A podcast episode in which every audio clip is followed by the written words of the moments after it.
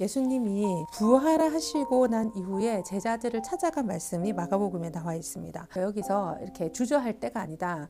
세상에 들어가라 세상에 어디든지 가서 하나님의 복된 소식의 메시지를 모두에게 알려라. 우리가 예수를 믿는 것 죄, 죄책, 죽음 요세 가지가 우리 인생에서 사라지는 거예요. 죄로부터 시작되는 파생된 역할들이 너무나도 큽니다. 권세와 파괴력으로 우리 인생을 파괴시키는 어떤 역할을 합니다. 그리고 또 우리 조상들의 죄, 또 조상들의 죄가 또 대물림 대물림 되면서 또 그 밑에 자손들에게 아주 어려움을 남기죠. 예, 분노 혈기가 많은 가정들은 또 밑으로 밑으로 분노 혈기가 내려오고 또 게으름이 많은 가정도 마찬가지예요. 근데 예수님이 오신 목적은 이 세 가지를 완전 없애버린다는 거죠. 네가 예수를 믿기만 하면 그럼 내가 입으로 시인만 하면 되느냐? 아닙니다. 내가 모든 사건 사건 속에 그 예수님의 법이 다 적용돼야 돼요. 나쁜 습관들, 또 반복적으로 짓는 죄들, 그리고 내가 다시 어떤 행하는 모든 일들 속에 예수님이 나와 함께하고 그분의 법 안에 내가 그것을 다시 재세팅해야 되는 거예요. 원래는 나의 생각과 세상의 생각들로 죄된 마음으로 우리가 살아갔다면 이거를 다시금 돌려서 그 모든 사건들 속에 예수님의 법과 질서가 들어갈 수 있도록 우리가 재세팅시키는 거. 이것이 구원에 임하는 거예요. 그냥 내가 믿는 것으로 임하는 게 아닙니다. 그냥 아는 것으로 임하는 게 아닙니다. 거기에 예수의 법이 들어가야 되는 거예요.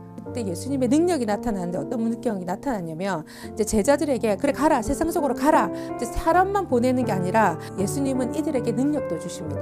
믿는 사람들에게 따를 표적 몇 가지는 이렇다. 그들은 내 이름으로 귀신을 쫓아내고 새로운 방언을 말하고 손으로 뱀을 잡는다.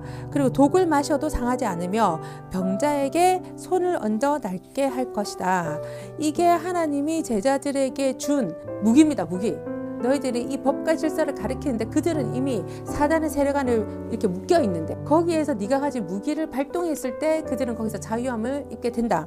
내가 하고 싶지 않은 것도 어떤 영예에게 휩싸여서 우리가 할 경우가 많고 어떤 걸 하고 싶은데 못하는 경우도 많아. 힘이 안 나가지고.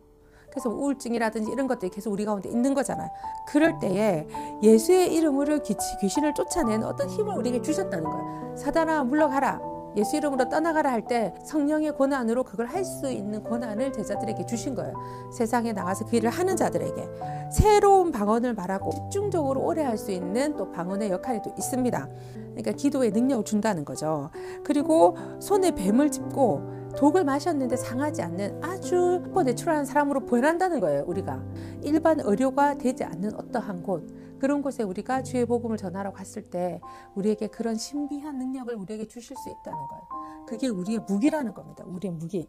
이 죄의 권세와 싸우는 것은 그냥 싸울 수는 없는 거예요. 예수님이 이 땅에 오셨을 때 이 일을 다 행했습니다. 귀신도 쫓아내고, 그죠? 방언도 말하시고, 어, 손으로 뱀을 잡고, 독을 마셔도 상하지 않는 일들이 주님께 있었고, 많은 자들이 또 이런 상한 자들이 예수님께 오셔가지고 치유받는 일들이 너무 많이 있었어요.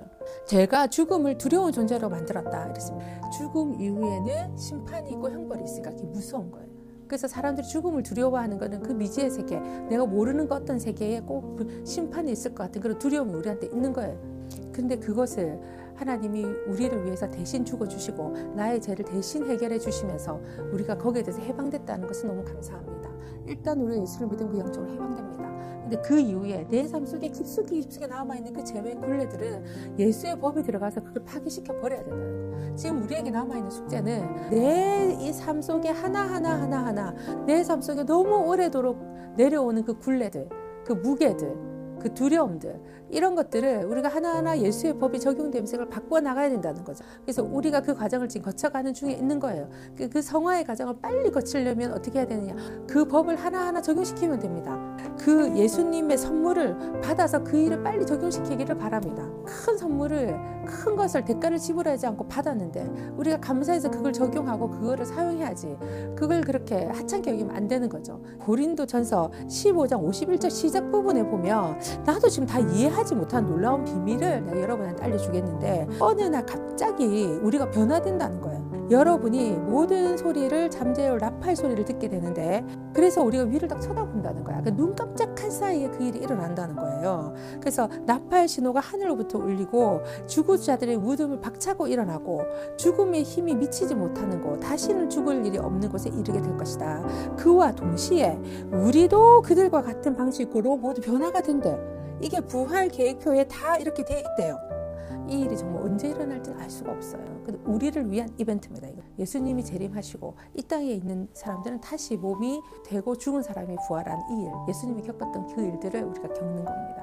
최종 심판이 있을 것이고 우리는 천국으로 옮겨지게 되겠죠. 예, 그것이 이게 계획표다 이렇게 말씀하고 있습니다. 예, 여러분 이제 이런 이 사실 앞에서 우리는 어떻게 해야 될까요? 네, 예수님이 세상으로 나가라, 세상으로 나가라. 세상에 나가지 않는 자들은 이 권세를 받을 수가 없습니다. 근데 우리 세상에 나가면 전부 다 와 너무 좋아요. 당신이 오니까 너무 행복해요. 너무 좋은 분이에요. 아 우리랑 같이 있어. 이렇게 하는 사람보다는 우리를 적대시하고 우리에게 실망했다고 하고 그럴 때 하나님께서 우리에게 주신 이 능력이 없다면 우리는 어떻게 그걸 싸울 수 있을까요? 그래서 우리에게 이 능력을 주시는 거예요. 어, 뱀을 잡, 잡을 수 있는 능력, 독을 마셔도 해를 받지 않는 능력, 귀신에게 명령했더니 떠나가는. 이런 능력들이 여러분과 제게 잠재적으로 있다는 겁니다. 근데 우리가 이게 왜 발동되지 않느냐? 그것은 세상으로 나가가지고 주의 복음을 전하지 않기 때문입니다. 예, 여러분과 제가 그 복음을 전하는 자가 되었으면 좋겠습니다. 우리도 누군가의 복음을 들었기 때문에 이 자리에 있는 거예요. 근데 우리는 그것을 갚지 않는 거예요, 누군가에게. 그 법을 적용시키지 않는 거예요. 근데 우리 그거 해야 됩니다. 죽은 자는 다시 부활하고 우리는 호련히 죽지 않는 몸으로 됐을 때 도대체 우리는 어디를 가게 되냐는 거죠.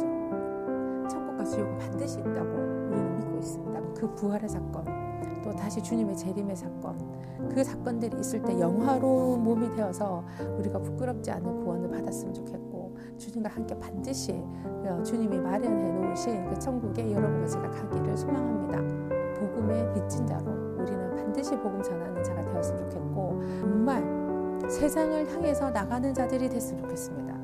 더 밖에는 저 구원받지 못한 사람이 너무 많습니다. 제 굴레 안에 울고 웃고 이 인생을 보내지만 너무나도 허망한 전도서에서 얘기하죠. 허망하다.